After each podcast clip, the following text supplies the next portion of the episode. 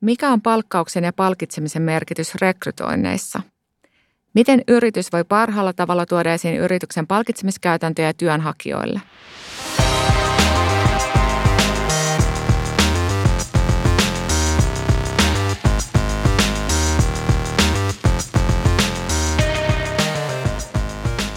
Minä olen Sini Jämsen Mandaattumilta ja tämä on Palkittu podcast. Tänään meillä on kaksi vierasta. Rekrytoinnin ammattilainen, puhuja ja kirjailija Saana Rossi. Moi, moi. Sekä oikeatietyöpaikkojen johtaja Joonas Pihlajamaa Shipsteadiltä. Moi.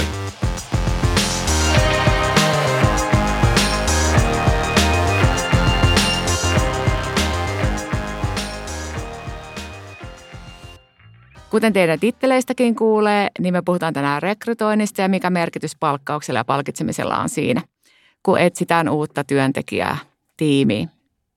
Käydään ensin läpi vähän tätä teidän taustoja. Saana, sä esimerkiksi nettisivulla kerrot rekrytoineesi tuhansia työntekijöitä urasi aikana, niin mikä se on semmoinen tärkein asia, kun mietit rekrytointia itse? Ei varmaan ihan lyhyttä vastausta, mutta voisin sanoa, että voisin kirjoittaa tästä kirjan. Ja sitten mä hoksasin, että mähän olen kirjoittanut tästä teemasta kirjan, eli et saa lyhyttä vastausta. Mutta, mutta jos mun pitäisi niin kuin työnantajan puolelta asiaa tarkastella, niin kyllä mä sanoisin, että, että se mitä ollaan etsimässä täytyy olla tosi selkeää. Eli kriteeristön täytyy olla kirkas ennen kuin lähdetään mitään tekemään. Ja sitten taas ä, ammattilaisen osaajan näkökulmasta se, että tuntee itsensä aika hyvin ja tietää mitä haluaa. No mitä sitten Joonas, sä työskentelet oikotietyöpaikassa johtajana, niin mitä sun työkuvaan kuuluu ja miten taas sitten rekrytointi liittyy siihen? Joo, kaikkea mahdollista tuota, lähtien työpaikkailmoittelusta ja asiakkaiden auttamisesta siinä, että löydetään, löydetään mahdollisimman hyvät kandidaatit työpaikkoihin ja sitten tuota, tehdään paljon työnantajakuvaa ja, ja tuota, siihen liittyviä palveluita meidän asiakkaille. Ja rekrytointi on kieltämättä tärkeä osa, sehän on vähän se, millä yritys uudistuu, saa sen uuden työntekijän, sieltä lähtee työntekijöitä ja uusia tulee tilalle, niin saamalla ne oikeanlaiset ihmiset siihen organisaatioon, niin varmistetaan myös sit se organisaation menestyminen tulevaisuudessa. Että tärkeä asia äärellä. Kyllä. No Saana, sä kirjoitat siinä kirjassasi rekrytoija niin työnantajakuvasta muun muassa. Ja tota, siihen liittyy todella paljon asioita, niin kuin sielläkin kirjoitat, mutta mikä merkitys palkkauksella, palkitsemisella on sun mielestä työnantajakuvaan? Mä näen, että sillä on aivan valtava merkitys ja se on mun mielestä suomalaisessa työelämässä hirveän alihyödynnetty keino rakentaa työnantajakuvaa. Ja mä haluaisin nähdä, että sitä potentiaalia valjastettaisiin huomattavasti suuremmin yleisesti. Ja varsinkin kun puhutaan palkasta ja palkkauksesta, niin se on Suomessa edelleen aika iso tabu. Ja ne organisaatiot, työnantajat, jotka tätä tabua pystyy lähtemään rikkomaan, herättää luottamusta, herättää kiinnostusta, kertoo siitä, että he on vuorovaikutuksellisia avoimia keskustelemaan tämän kaltaisista teemoista, jolloin se on yksi ihan merkittävä tekijä työnantajakuvan rakentamisessa. Että kyllä mä haluaisin nähdä sitä avointa palkkakeskustelua yhä enemmän. Joo. Onko Joonas ainakin nyökyttelet siinä, että Kyllä joo, samalla linjalla? Hyvä, hyvin samalla linjalla, että jo se, että lähtee kertomaan ja puhumaan palkoista, niin se on, on vielä se erottautumistekijä työnantajalle ja osa tekee sitä rohkeammin IT-alalla, sitä on nähty, mutta aika moni muualla vähän vielä katselee ja pohtii, niin mm. tässä on ihan hyvä paikka kyllä erottautua ja tunnistaa se oman organisaation sisällä se palkan rooli, että miten siitä on hyvä puhua sitten. Joo. Mä voisin itse asiassa tuohon vielä mm. Kans lisätä aasinsiltana sen, että, että tänä päivänä myös on tehty paljon tutkimuksia esimerkiksi siitä, että nuoremmalla sukupolvella palkka on yksi merkittävimmistä tekijöistä, ellei jopa tärkein, kun mietitään, että mikä työnantaja kiinnostaa. Joten se tuntuu aika hullultakin jopa, että sitä ei tuoda mm. avoimesti esille. Kyllä. Mitä jos mietitään vähän sitä rekrytointiprosessia niin kuin kokonaisuutena, niin ihan siinä alussa ennen kuin siihen lähdetään, niin mitä suosittelisitte, että työnantajan puolella mietittäisiin, kun, kun jotakin tehtävää laitetaan auki ja sitten toki myös tähän palkkaukseen ja palkitsemiseen liittyen? Kyllähän se oman työnantajan kulmasta myös miettiminen, että mikä se palkkataso on markkinoilla tällä hetkellä. Että jos lähdetään hakemaan kolmella tonnilla UX-osaajaa ja sitten huomataan, että palkkapyynnöt on tuplasti sen, niin sitten ollaan vähän niin kuin vaikeuksissa rekryprosessin kanssa, että lähtisi jo siitä siinä vaiheessa siihen, että mille, mille tasolle se asettuu ja sitten toisaalta taas, että minkä tasoista ja osaamista haetaan, niin osataan kalibroida se sitten siihen, että se ei jää siihen palkkaneuvotteluun. Toki huomioida sitten ne muut palkitsemisen komponentit. Voi olla, että se pelkkä kuukausipalkka ei ole sitten se tärkein komponentti, mutta se on yksi, yksi tärkeä komponentti.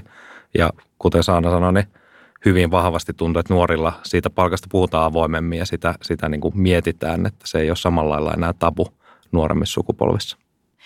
No miten sitten sieltä ää, niin kuin työnhakijan näkökulmasta, niin tässä on nyt jo vähän viitattukin tähän palkka-avoimuuteen, mikä on tällä hetkellä aika, aika semmoinen puhututtava asia. Ja mekin ollaan itse asiassa esimerkiksi Mandaattumin tuolla palkitsemistutkimuksessa tehtiin just tämmöinen havainto, mitä tekin olette jo huomannut, että tota, ää, nuoret työntekijät tuntuu puhuvan näistä palkasta ja palkitsemisesta avoimemmin. Eli varmaan niin kuin työntekijät, ainakin osa odottaisi ehkä sitä, että, että sitä siellä rekryilmoissa näkyisi. Onko, onko se, se tuntuma? Mites muuten, niin mikä esimerkiksi teillä varmaan niin oikotiellä tiedätte myös niitä, jotka vaikka niitä teidän ilmoituksia selailee, Joo. niin mitä sieltä tähän liittyen haetaan? Onko se nimenomaan ne ihan eurot vai, vai jotakin muutakin? Joo, eurosta ollaan kiinnostuneita. Me mm. tehtiin tuossa reilu vuosi sitten tutkimus ja yli 90 prosenttia sanoi, että hakisi todennäköisemmin paikkaa, jos se eurolappu siellä olisi. Ja me itse asiassa tuotiin tässä oikotietyöpaikkoihin nyt palkka mahdollisena kenttänä sinne työnantajalle. Ja tuota, se on vasta parissa prosentissa ilmoituksia, mutta nyt jo nähdään sit sitä konversiota, että ihan vielä näillä, näillä niin kuin N-luvuilla siellä muutamia satoja paikkoja aina kerrallaan auki, niin ei voi sanoa, että se niin kuin absoluuttisesti kasvattaisi sitä hakemushalukkuutta, mutta sitten toisaalta se, että hakeeko sinne kymmenen ihmistä, joista kuusi ihmistä eivät olekaan niin kuin siinä palkkahaarukassa, mitä siihen tehtävään ajateltu, vai hakeeko sinne sitten kahdeksan ihmistä, jotka kaikki tietää jo, että tässä haarukassa se on, niin se voi olla, että ne on laadukkaampia sitten ne kandidaatit siinä kohtaa. Ja tosiaan vaikka näille nuorille se on myös arvokasta tietoa ihan siellä työpaikka-ilmoituksella, työpaikkaportaalissa, että näkee niitä eri toimialojen. Ei sitä välttämättä niin uravalintavaiheessa hoksaa, että minkä kokoista palkkaa sieltä tietyltä alalta voi saada, joten se auttaisi sitten ihmisiä myös valitsemaan vähän sitä, että minne, minne alalle menee tai minne alalle sitten vaikka uudelleen kouluttautuu, jos on tarvetta siihen. Ja ylipäätään palkkahaitari voi parhaimmassa tapauksessa tavallaan kertoa enemmän kuin se itse ilmoitus mm. siitä työn vaativuudesta tai siitä, että mitä siinä odotetaan. Ja mm. sen mä näen niin kuin yhtenä tärkeänä elementtinä. Toki sitten myös kaikki muu kuin mm. pelkästään mm. esimerkiksi kuukausipalkan haarut, haaruttaminen tavallaan mm. Siihen, mm. siihen ilmoitukseen. Henkilöstöeduista ollaan lähtökohtaisesti mm. aika kiinnostuneita. Myös ihan konkretiatasolla ei vaan, että on hyvät edut tai laajat edut, mm.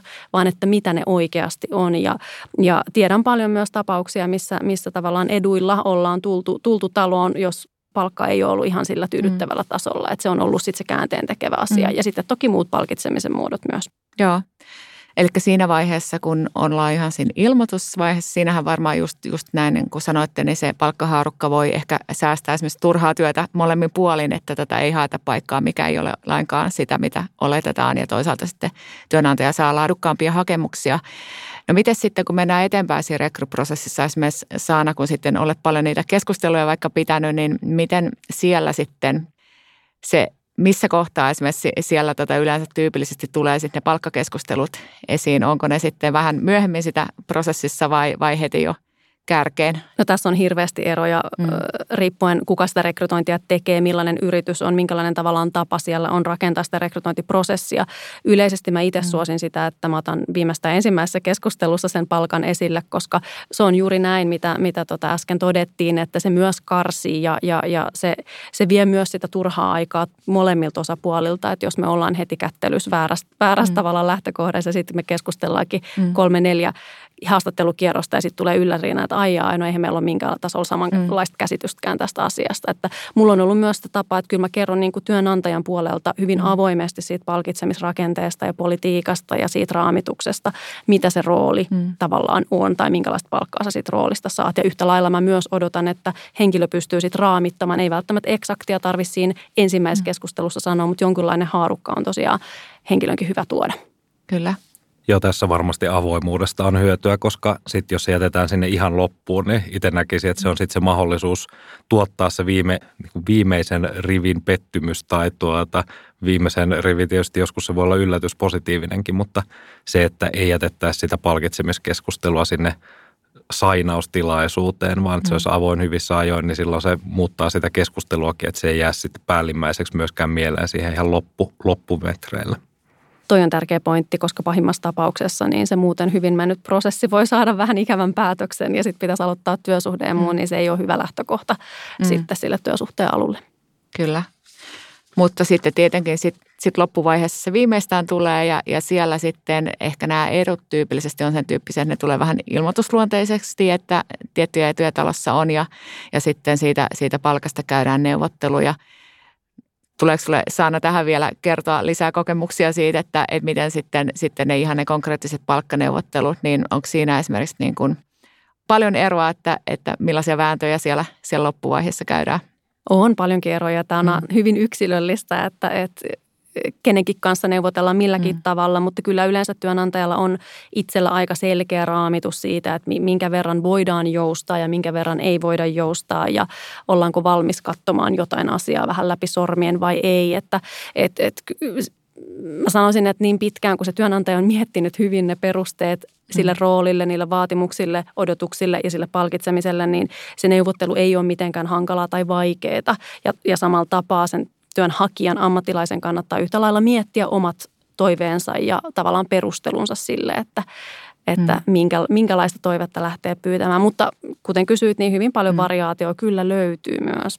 Joo, ja toivoisi, että ehkä tulevaisuudessa mentäisiin jopa vähän strukturoidumpaan malliin, että se olisi vertailukelpoisempaa, että nyt se on hyvin sellainen tekstimuotoinen siellä ilmoituksella ja sitten siinä viime metreillä selviää sitten, että no minkälainen puhelin tähän sitten kuuluu ja varmaan etenkin yritykset, jotka tekee enemmän rekrytointia, ne olisi hyvä miettiä, että mitkä ne on ne avainjutut, mitkä siellä tuottaa sen vau-elämyksen tai oh no-elämyksen. Että se voi, otat IT-kooderi ja sitten kerrot sille, että sulle tulee standardiläppäri ja, ja tuota 200 euron kännykkä, niin tuota, se voi olla, että se on vähän sitten kolmen kuukauden päästä uusissa hommissa, josta tulee sitten vähän mm. parempi läppäri ja, ja tuota, isompi näyttöinen kännykkä, että ne ei ole välttämättä kalliita edes työnantajalle, kunhan ne tunnistetaan, että mihin, mihin tehtäviin niin kuin mikäkin, mikäkin työetu puree niin sanotusti.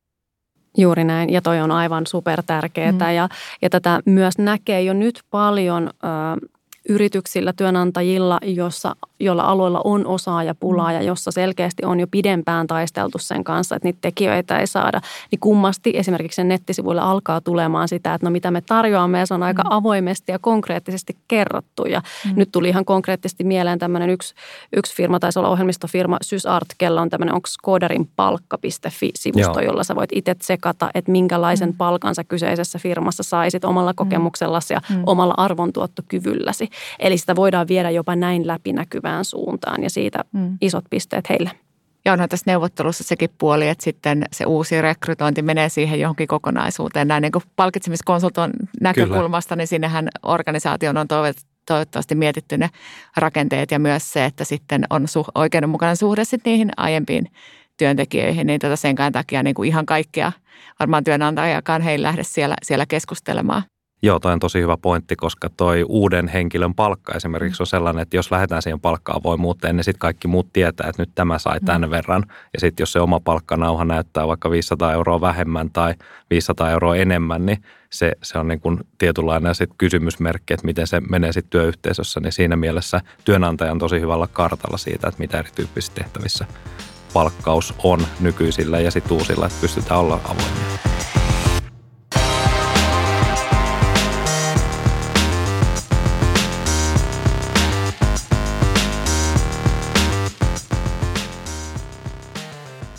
Kun me tästä muuten jo puhuttiin, niin sitä kysyisin teiltä vielä, että mistä luulette, että se on Suomessa ollut niin vähän semmoinen äh, tabutyyppinen juttu, että ei sitä sinne uskalleta, uskalleta laittaa sitä palkkaa?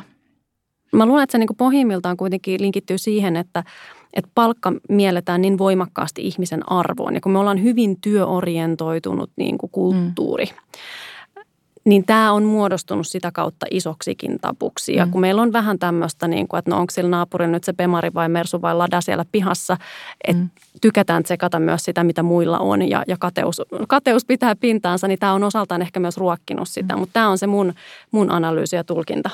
Joo, tosi hyvin sanottu. Olisin hyvin samansuuntaisesti lähtenyt, että Suomessa on vähän näitä sanontoja, ketkeillä onni on sen onnen kätkeköön ja, ja just se, että vähän vertaillaan, että miten on, niin siitä on tullut sellainen, että pelätään kertoa sitä palkkaa, kun ei tiedetä sen toisen palkkaa. Että siitä tulee vähän sitten sellainen myös, että jos mä nyt sanon, että mä saan tämän verran, niin onko muut silleen, että nyt, nyt tuota, että onpas, onpas huonosti neuvotellut oman tilanteensa mm. vai, vai saako sen jälkeen kuulla naljailua, että ai sulla on tommonen palkka, että miten, miten mulla nyt ei ole tällaista.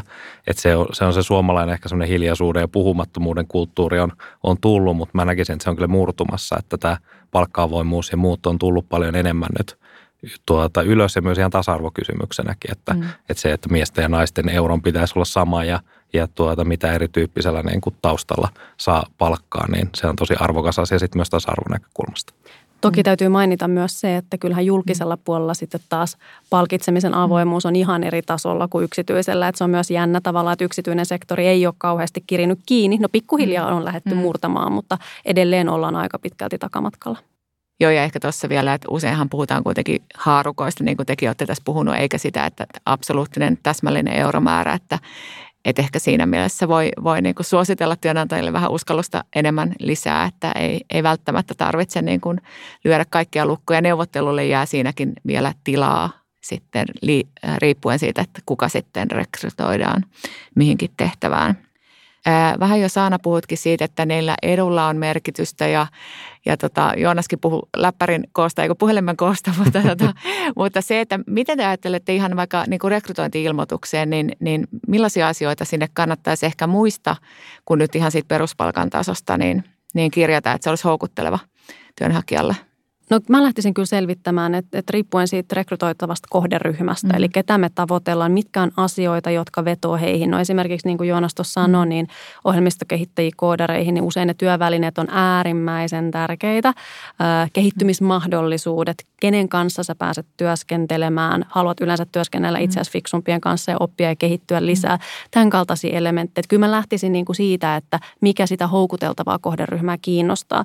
Ja varsinkin, jos tätä houkuteltavaa kohderyhmää on jo talossa, niin sitten hyvä mm. keinohan on lähteä ihan vaan kysymään heiltä. Tai sitten mm. yleisesti olla perillä siitä, että, että missä keskustellaan, mm. minkälaisia teemoja, mitkä jutut sieltä nousee esille.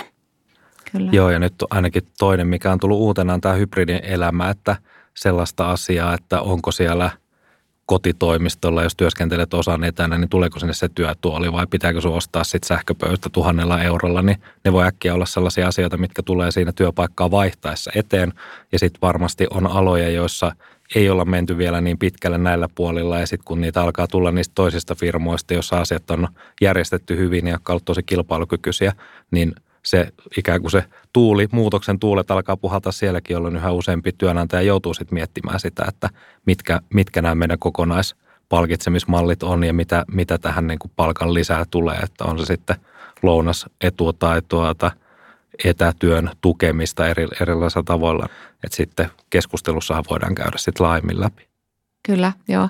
Tästä tulee mieleen kysyä tämä välikysymys Joonakselle, kun paljon niitä työpaikkailmoituksia näet, niin näetkö, että tämä etätyöasia, niin onko se nyt niin kuin koronan myötä ja jälkeen niin noussut enemmän niissä ilmoituksissa? Mainitaanko tyypillisesti on, jo se, että... On tullut selkeästi, että meillä on ihan mahdollisuus hakea kriteerinäkin hakea etätöitä ja aika moni katsoo sitten työpaikkailmoituksen tekstistä jo sitten vähintään, että miten se on mahdollista, etenkin jos on tottunut sitten siihen, että tekee jo useampaa päivää ja osa ihmisistä voi olla jopa täysin etänä tulee varmasti muuttaa sitten tätä erityisesti asiantuntijatöiden tekemistä, että, että tuolla työntekijä suorittavan työn puolella niin kuin on, on pätkätyötä ja vuokratyötä ja hyvinkin tämmöistä niin kuin mobiilia elämää, mutta tuota, valkokauspuolella se on ollut siellä toimistolla ja hyvin niin kuin paikallaan, mutta voi lisätä liikkuvuutta myös työnantajien välillä. Ja siinä myös aletaan sitten vertailemaan aika paljon niitä muita etuja kuin pelkkää sitä palkkaa, että mitä sieltä tulee. No tässä on puhuttu nyt ehkä eniten tämmöisestä niin kuin, sen tyyppisestä rekrytoinnista, että on ilmoitus jossain ja siihen, siihen työnhakijat vastaa, mutta miten sitten, jos miettii tämmöistä niin kuin vaikka suorahakua, että henkilöille rekrykonsultit soittaa ja, ja, ja kysyy kiinnostusta, niin palkkaus ja palkitseminen niissä prosesseissa, tuleeko teille mieleen esimerkiksi jotain oleellisia eroja verrattuna siihen, siihen toiseen malliin, että, että hakijat katsoo niitä ilmoituksia? No kyllä mä sanoisin, että tuossakin kuka ikinä sitä hanttausta tekee, niin saa olla kyllä hyvin pitkälti myynti- ja markkinointihousut jalassa. Varsinkin esimerkiksi juuri ne koodarit, mistä ollaan tänäänkin juteltu, niin he saa valtavan paljon yhteydenottoja esimerkiksi LinkedInin kautta ja osa on jo poistunut LinkedInistä sen takia, että ei jaksa vastaanottaa sitä työtarjousten tulvaa, jolloin se on entistäkin tärkeämpää ja kriittisempää, miten se yhteydenotto tehdään ja mitä sisältöä siellä tuodaan. Mä pidän itse esimerkiksi ne yhteydenotot, mitä mä olen saanut – että mua on koitettu hantata johonkin mm. firmaan, niin kyllä mä pidän tosi tärkeänä sitä, että siinä on jollain tasolla raamiteltu sitä palkitsemistasoa jo mm. heti ensimmäisessä yhteydenotossa, koska mm. se on yksinkertaisesti ajan säästämistä, mm. se on sitä mielenkiinnon herättämistä, se on, mä pystyn heti arvioimaan, että onko tämä lähelläkään sitä, että kannattaisi mm. me edes alkaa keskustelemaan sen enempää tästä asiasta. Että kyllä mä sanon, että siihen kannattaisi niin panostaa vielä enemmän. Kyllä, ne on lähtökohtaisesti sellaisia tehtäviä, mitä ei saa pelkästään työpaikka ilmoittamalla ja sitten sen takia niissä yleensä on hyvin niin kuin kilpailtu tilanne, jolloin mä luulen myös, että rekrykonsultit ja suorahakijat niin on enemmän etukenossa sen kanssa, että kerrotaan myös niistä palkasta ja palkitsemisesta heti kättelyssä. No entä sitten, jos meitä rekrytointia nyt eri henkilöstöryhmille, tässä ehkä tota, ollaan puhuttu nyt koorareista aika paljon ja, ja semmoisesta niin kuin asiantuntijatasosta, miten jos miettii sitten johdon rekrytointia tai, tai sitten jonnekin vaikka enemmän suorittaviin tehtäviin, niin tuleeko teille mieleen, mieleen eroja vai onko se vaikka haarukan kertominen yhtä tärkeää, puhutaan sitten mistä ryhmästä hyvänsä? Kyllä mä näen, että se on tärkeää, mm. puhutaan me mistä ryhmästä tahansa ja, ja sitä on, niin kuin ilokseni näkee myös yhä laajemmin, eli myös siellä suorittavalla tasolla, että sitä, sitä tuodaan ja se nähdään myös kilpailuetuna myös esimerkiksi matalapalkka-aloilla, että mm. et tietyillä korotuksilla verrattuna kilpailijoihin voidaan saada jo ihan niin kuin huikeita tuloksia mm. aikaiseksi, niin en mä näe tässä ihan hirveästi eroa. Joo, ei, ja kyllähän tämä hoitajien palkkakeskustelu, mikä nyt on käyty, käyty yhteiskunnallisesti aika paljonkin, niin kertoo sen, että se on syy vaihtaa alaa, jos se kompensaatio kohdallaan. Se ei ole tietysti ei ole ainoa osa sitä ongelmaa, mutta etenkin tuossa suorittavan työn puolella on niin paljon paikkoja. Suomessa on monia aloja, joissa on vaikeaa tällä hetkellä saada vaikka tuonne hotelli- ja ravintola-alalle, niin sinne haetaan paljon. Ihmiset alkaa tekemään päätöksiä myös sit sillä puolella, että meenkö – varastotyöhön vai meenkö tarjoilijaksi vai meenkö johonkin kolmannelle alalle tai uudelleen kouluttaudunko sitten vaikka sen terveydenhoitoon, niin sitä seurataan sitä palkkatasoa ihan eri lailla. Ja tietysti vielä nyt, kun tämä inflaatio, inflaatio energiahinta ja kaikki epävarmuus niin kun tulee, niin tosi moni miettii sitä, että mikä se kompensaatio on, että kattaako se sen sähkölaskun. Et me tehtiin just tuossa ihan tässä kuussa niin tuota tutkimus tuolla Torin kautta tuhannelle suomalaiselle ja kolmas osa suomalaista katto uutta työtä tällä hetkellä ja heistä lähes puolet, 47 prosenttia vastasi, että palkka on juuri se yksi kriteeri, minkä takia sitä työtä haetaan, että sitä on, on tosi paljon ilmassa, että alasta riippumatta niin varmasti on tarpeen miettiä palkan näyttämistä. Ja useinhan se on niin, että mitä tavallaan matalapalkkaisempi ala on mm. kyseessä, niin sitä merkittävämpää se palkan muodostuminen on. Mm. Ja pienetkin korotukset, että, että sen pitää olla tietyllä tasolla, mikä ei aktiivisesti ota sua päähän. Mm. Tämä on mun mielestä niin kuin hyvä Kyllä. mittari kaikessa. Mm. Että sitten kun se rupeaa menee sen tason yli, niin silloin muilla asioilla rupeaa olemaan huomattavasti suurempi vaikutus siihen, mm. että ollaanko kiinnostuneita vai eikö. Ja tässä nämä, vaikka nämä kooderit on just siinä ryhmässä, että se on jo kilpailtu se palkka aika pitkälti sille tasolle, että jo on koodereita, jotka on silleen, että no ei heitä kiinnosta se palkka, että se on kaikkialla ihan tarpeeksi hyvä. He katsoo sitä, että mitä he pääsevät tekemään sen työn sisällössä ja kohtaako se mahdollisuus kehittyä sen, että siitä tuleekin hygieniatekijä ja sitten ne muut asiat siellä palkitsemisessa voikin olla sitten sellaisia, että on se sitten ylimääräistä vapaata tai, tai jotain joustoa, mitä pystytään antamaan sille työntekijälle niin se on, on myös ihan niin kiinnostava muutos sitten toisilla aloilla.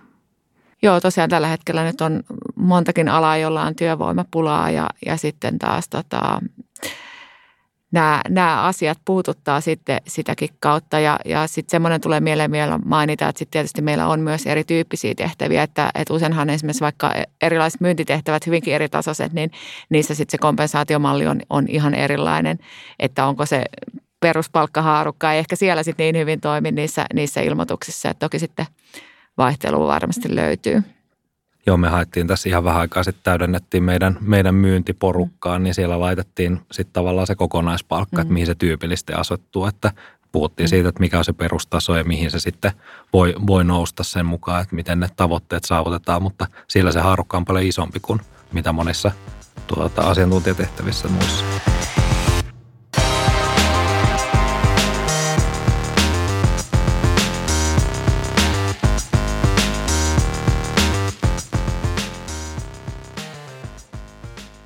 No te olette molemmat tehneet tätä rekrytointiin liittyviä tehtäviä pitkään, niin tota, oletteko tässä on ehkä avoimuus on ainakin lisääntymässä. Se on nyt jo trendi, mikä on tunnistettu. Mutta miten muuten tämmöinen niin kuin muutos, muutos tässä esimerkiksi teidän uranne aikana tai, tai mitä ajattelette tulevaisuudessa, että, että mitä, mitä rekrytointiin, palkitsemiseen, mutta toki ehkä rekrytointiin yleisemminkin liittyen teille tulee mieleen? No rekrytoinnin muutoksen liittyen tulee paljonkin mieleen ja tulevaisuudessa tulee todella mielenkiintoinen, koska ollaan erittäin suuren murroksen kynnyksellä. Tullaan todennäköisesti näkemään paljon enemmän osa-aikaisuusratkaisuja, freelancer-ratkaisuja ynnä muita ja sitä, että ihmiset siirtyy yhä enemmän, myös ne kovimmat osaajat siirtyy yhä enemmän sinne niin kuin yrittäjiksi tai tekemään usealle firmalle yhtä mm. aikaa töitä. Että mä näen, että tämä haastaa myös yhtä lailla rekrytoinnin lisäksi myös sitä palkitsemista ja niitä palkitsemisrakenteita ja sitä, että, että miten me saadaan sitoutettua meihin esimerkiksi osa-aikaisia tekijöitä tai freelancereita ja onko tarpeen mm. sitouttaa vai eikö ole tarpeen mm. sitouttaa. Että, että kyllä, kyllä se on ollut niin kuin merkittävä muutos, jos mä mietin vaikka omaa, mm. omaa työhistoriaa tai taustaa, niin – jo pelkästään se, että henkilöstöeduista puhutaan paljon enemmän kuin vaikka 10, 15, 20 vuotta sitten. Ne on yhä enemmän niin kuin vaikuttava tekijä siihen työnantajakuvan rakentamiseen, siihen houkuttelevuuteen, siihen, että me rakennetaan inhimillistä henkilöstölähtöistä kulttuuria, joka toivottavasti jättää sitten viivan alle sille organisaatiolle. Eli erinäköiset edut, mutta sen lisäksi myös bonuspalkkaukset, mm. omistajuusratkaisut on tullut yhä enemmän eri tasoisille mm. ammattilaisille niin kuin realistiseksi tavallaan palkitsemisen niin kuin konkreettisiksi keinoiksi. Myös rahastot on yksi, mm. mihin on itse monta kertaa myös tässä mm. muutoksen aikaan törmännyt. Joo, ehdottomasti musta tuntuu, että toi kokonaisvaltainen ikään kuin työnantajuus ja se, että siellä löytyy se työn merkitys ja siellä löytyy se järkevä palkitseminen ja sen, sen niin kuin – hoitaminen ja sitten toisaalta viestiminen tuota työnhakijoille on tosi tärkeää, että se on vaan sitten yksi pala se työpaikkailmoitus, sitten tehdään tosi paljon muuta viestintää, on se sitten urasivulla tai, tai sosiaalisessa mediassa ja se pitäisi kaikki saada viemään sitä samaa viestiä tulevaisuuden osalta näkisin, että just nämä alustatalous oli yksi, minkä itse olen kirjannut jo tuohon noin, että se on jo näkynyt tuolla tuota Volttia ja, ja tuota Uberia ja muita, niin suorittavan työn puolella alkaa olla jo aika semmoista suoritepohjasta, että sillä on markkinahinta, että mitä se nyt sitten maksaa, että teet tällaista kuljetustyötä.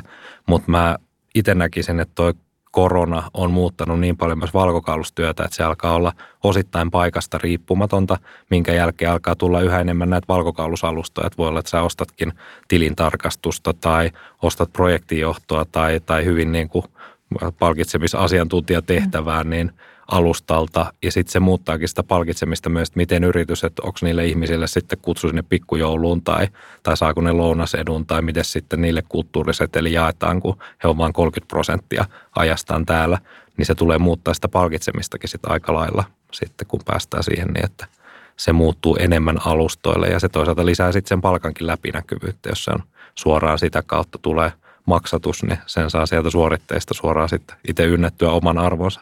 Joo, tämä on minusta mielenkiintoista ajattelua sen takia, että useinhan palkitsemisesta palkkauksesta mietitään myös sitä, toki se rekrytoinnin houkuttelevuus, mutta sitten myös se sitouttaminen, minkä mainitsitkin Saana sen sanan ja Musta on hyvä kyseenalaistus, että sitä ei välttämättä kaikissa tilanteissa sitten tarvitakaan, että varmasti yrityksen kannalta se, että saadaan tehtävät hoidettua mielekkäällä tavalla, niin se voi olla tällaisia uudenlaisia sitten lähtökohtia tiettyihin tehtäviin ja mitä, mitä Joonas toit tässä esiin. Joo, ja eri ikäisille vähän eri viesteillä, että mitä mekin on tehty tuossa tuota vastuullinen työnantajakampiksessa tutkimusta joka vuosi, niin huomataan, että vanhemmissa ikäryhmissä se tuota, hyvä merkityksellinen työ korostuu tosi paljon. Ja sitä, mitä tuota ainakin sanoin, niin nuoremmat puhutaan sitten palkasta tosi avoimesti, että se on ihan tyypillistäkin tietysti, että alkuvaiheessa uraa se on, se on niin kuin hyvin tärkeää, kun sitä tuota, kotia perustetaan ja kaikkea muuta, että saadaan, saadaan se niin kuin talous pyörimään. Ja sitten taas kun päästään vähän vakaammalle pohjalle tuossa niin 40-50 ikäluokassa, niin sitten alkaa olla tosi tärkeää taas, että mitä se sisältö siellä työssä on. Niin näiden molempien tasapainottelu niin on varmaan se työnantajalle tärkeä asia sitten siinä työnantajakuvankin viestinnässä. Kyllä, pidän kanssa ehdottoman tärkeänä. Ja sitten sellainen tuli vielä mieleen, että, että se mikä muutos mun mielestä on myös nyt nähtävillä, että kun ammattilaisista ja hyvistä ammattilaisista on, on kova pula, niin yhä enemmän työnantajat on myös proaktiivisempia niiden palkankorotusten ja palkakeskusteluiden kanssa, mm. että enää ei odoteta, että no koskahan se Matti tulee sieltä hattukourassa pyytämään sitä kolmen vuoden väliajoin sitä palkankorotusta, vaan että nyt, nyt nähdään se, että okei, no se on meidän tehtävä myös mm työnantajina olla tässä asiassa aktiivisia. Tosi kiinnostava pointti. Meillä oli tässä tuoreessa kyselyssä itse asiassa oli semmoinen headline, että joka kuudes suomalainen on pyytänyt palkkaa ja joka kolmes on saanut lisää palkkaa. Että se oli tupla määrä suhteessa siihen, että ollaan mm. suomalaista vähän varovaisia ehkä pyytämään sitä palkkaa, mutta sitten on sekä, sekä tämä aktiivinen, proaktiivinen korotus ja tietysti työn vaihtaminen, mikä siihen sitten vaikuttaa mm. myös. Hei, tosi mielenkiintoista keskustelua tästä, tästä aiheesta. Tota, ehkä voin kysyä vielä tässä, että tuleeko teille jotakin vielä, vielä mieleen, mitä, mitä ehdottomasti haluaisitte sanoa. Meillä on tässä tämmöiset perinteiset loppukysymykset sitten vielä, vielä molemmille. No mä haluaisin ehkä yleisesti haastaa niin työnantajia kuin ammattilaisia, jotka nyt uusia töitä harkitsee ja miettii, niin olemaan avoimia sen palkitsemisen ja mm. palkkauksen osalta ja, ja kertomaan avoimesti niistä perusteista ja myös siitä, että mitä mä toivon ja mitä mä odotan, koska mm. se on aina hyvä lähtökohta myös sille potentiaaliselle työsuhteelle. Kyllä sama juttu ja hyvä miettiä tietysti yrityksen, että onko se oman yrityksen, että onko meidän yritys se, joka tarjoaa superhyvää palkkaa vai keskitasosta palkkaa vai ollaanko me se kolmannen sektorin toimija, jolla on vahva ideologinen tausta ja, ja palkka on sitten sellainen, että sillä tulee toimeen, mutta että siitä riippuen niin sitten viestikin muodotetaan sitten sen mukaan. No sitten me tosiaan nämä palkittu podcastin jaksot aina lopetetaan semmoisen kysymykseen, että, että Saana ja Joonas teiltä molemmilta kysyn, että miten te palkitsette itseänne? Ihana kysymys. Tätä voisi joskus pysähtyä miettimään myös itse useammin. Ähm, kyllä mä sanon, mä palkitsen itseäni ähm, ravintolaillallisilla ja välillä viinilasilla ja, ja joskus jollain ihanalla reissulla tai sitten ihan vaan päiväunilla. Et se voi olla yhtä lailla sitäkin, että riippuu vähän tilanteesta, mitä tekee mieli ja mikä tuntuu hyvältä. Kuulostaa ihanalta. Mites Joonas? Joo, täytyy myöntää, että sama juttu tämä lehdissä usein varoitettu ruoalla palkitseminen, niin kyllä se hyvä ruoka voi olla tai palla suklaata jälkiruoaksi, niin tuota, hyvä tapa ja, ja se tietysti kohtuudessa. Ja sitten toinen on ehkä just se tietynlainen niin kuin rentoutuminen vapaa-aika, että, että ottaa sitten puoli tuntia tai tunnin, että tekee, tekee jotain tuota itselle mukavaa, niin se on ehkä se hyvä tapa palkita ja sellainen mikro, mikropalkitseminen sinne niin kuin päivän päätteeksi, että saa työpäivän tai treenipäivän ohitse, niin tuota, sitten voi tehdä jotain, jotain tuota, joko aivoja kutkuttavaa tuota putslea tai, tai sitten ihan vaan Netflixiä, Netflixiä ja Pepsi Maxia, niin tuota, tämän tyyppistä. Hyvältä kuulostaa. No hei, kiitos tosi paljon Joonas Pihlajamaa ja Saana Rossi. Tämä oli Palkittu podcast. Kiitos. Kiitos.